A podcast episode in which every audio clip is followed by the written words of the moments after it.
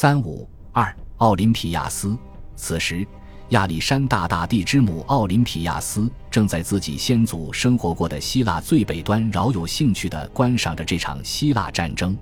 奥林匹亚斯此刻的心情一定是紧张而复杂的。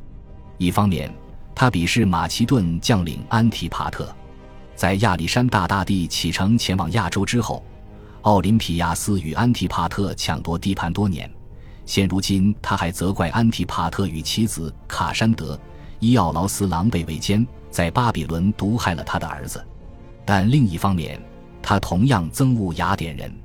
这些人自由散漫的思想和自命不凡的行事风格，让他的儿子与他自己的权威都受到了轻视。有一次，当雅典人送来用黄金与象牙制成的精雕细琢的双手与脸庞，以装饰位于多多那附近的一座雕像时，奥林匹亚斯制止了他们的举动，并且声称雅典人无权在他的领地上胡作非为。他就这个问题写给西佩里德斯的信件中，充斥着这位演说者所说的令人心烦之事与谴责。用今天的话来说，就是小题大做的尖刻话语。最近，当雅典人收押了叛徒哈帕拉斯，并且收缴了他贪污的钱财时，奥林匹亚斯和安提帕特都向雅典派出了使节，要求他们归还。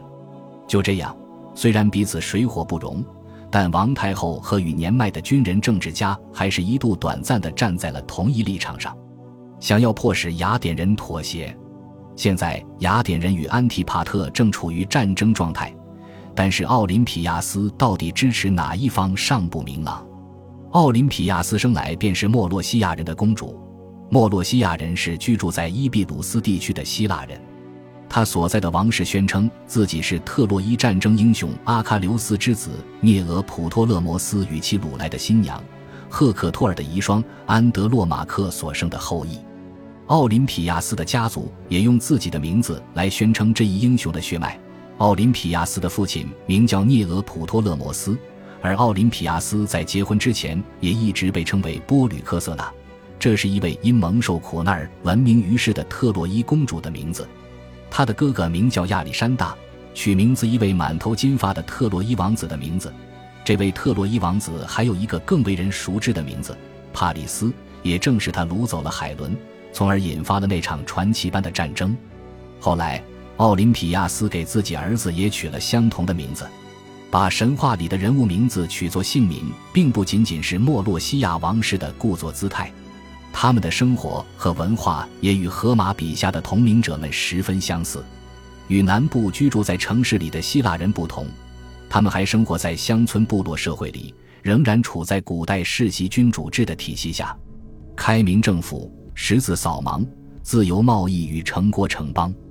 这些改变了南部希腊同胞生活的成就，并没有给莫洛西亚人带来影响。雅典人和与之相同的城邦将莫洛西亚人视作倒退回古早时光的例子，他们嘲笑这些北方人无法无天的举止，仍在公共场所携带着匕首，并且对他们怪异的宗教仪式，尤其是涉及狂喜与放纵之神狄俄尼索斯的仪式避而远之。波吕克瑟纳在十几岁的时候就嫁给了强大的东部邻邦马其顿的国王。腓力二世当时才刚刚掌权，希望通过姻亲结盟来掌握权力。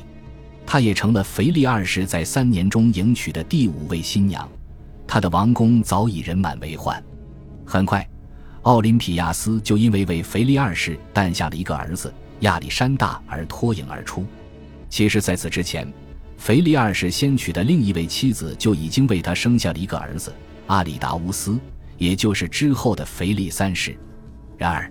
不知为何，却是奥林匹亚斯的儿子成了既定的继承人。也许那个时候，阿里达乌斯就已经被确认为精神有恙了。作为既定的王太后，奥林匹亚斯在宫廷里获得了很高的地位，但也树敌甚多，因为她并没有表现出一个女子与一帮人该有的那种谦虚。安提帕特就是并不爱戴她的人之一。此时，安提帕特不仅比她年长了近二十岁。而且是腓力二世一直以来的得力助手，他也成了像奥林匹亚斯一样敢于涉足政治的女性的天然对手。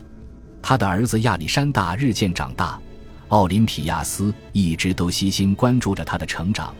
并且小心翼翼地捍卫着他拥有的继承权。甚至有传言说，他还给阿里达乌斯喂了毒药，从而摧毁了他的心智。还有一些至今仍有人相信的传言，即他参与了公元前三百三十六年刺杀自己丈夫的阴谋。而当时亚历山大正好到了可以登上马其顿王位的年龄。不管奥林匹亚斯是否卷入了那场谋杀案。他很快就着手安排杀害了腓力二世刚娶不久的妻子，以及尚在襁褓中的女婴欧罗巴。此时女婴可能刚刚诞生数日。任何时候，哪怕是在数十年以后，都不会有新的王室血脉会威胁到自己儿子的王位。如今亚历山大大帝已经逝世，他留下的幼子同样也叫亚历山大，就像他十三年前除掉的那个女婴一样柔弱。奥林匹亚斯深谙王朝政治，他知道自己的孙子正处于雷卵之危中。倘若这个孩子丢掉了性命，那么他和女儿克里奥佩特拉也将性命难保。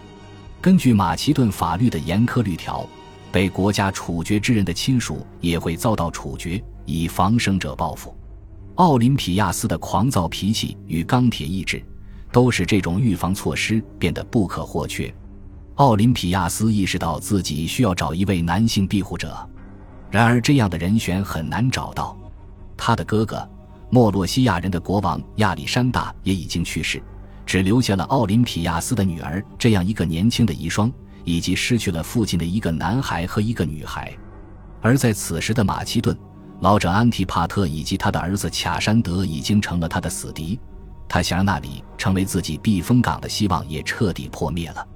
倘若他打算活得足够久，让自己两个孙子中的一个登上王位的话，他就需要与身处亚细亚的将军中的一位结为盟友，因为这些将军正掌控着自己儿子无人可敌的军队。婚姻与生育是奥林匹亚斯最初获得权力的源泉，现在他需要再次利用这些资源，不过这一次是要通过一个代理人，他的女儿克里奥佩特拉。克里奥佩特拉的生育能力或许会拯救整整三代的王室成员。这位母亲和她的女儿想出了一项计划：克里奥佩特拉会嫁给利昂纳托斯，他既是亚历山大大帝护卫官高层中的一员，同时也是一位出身名门的贵族。而利昂纳托斯也将被要求从亚洲调回马其顿，并且负责那里的相关事务。利昂纳托斯无疑会接受这项提议。因为一旦成了王位继承人的父亲，他就有可能在王室中获得一席之地。于是，在亚历山大大帝逝世后的数个月里，利昂纳托斯便收到了一封信，信中提议让他迎娶克里奥佩特拉，并且隐晦地提到了对于王室的掌控权。至此，奥林匹亚斯打出了自己的王牌，这也的确是他手里唯一的一张牌。然而，就在此时，希腊战争爆发了。安提帕特被困于城中，整个欧洲陷入一片混乱。现在，即使利昂纳托斯同意返回马其顿，马其顿的权力最后还能剩下多少，也不得而知。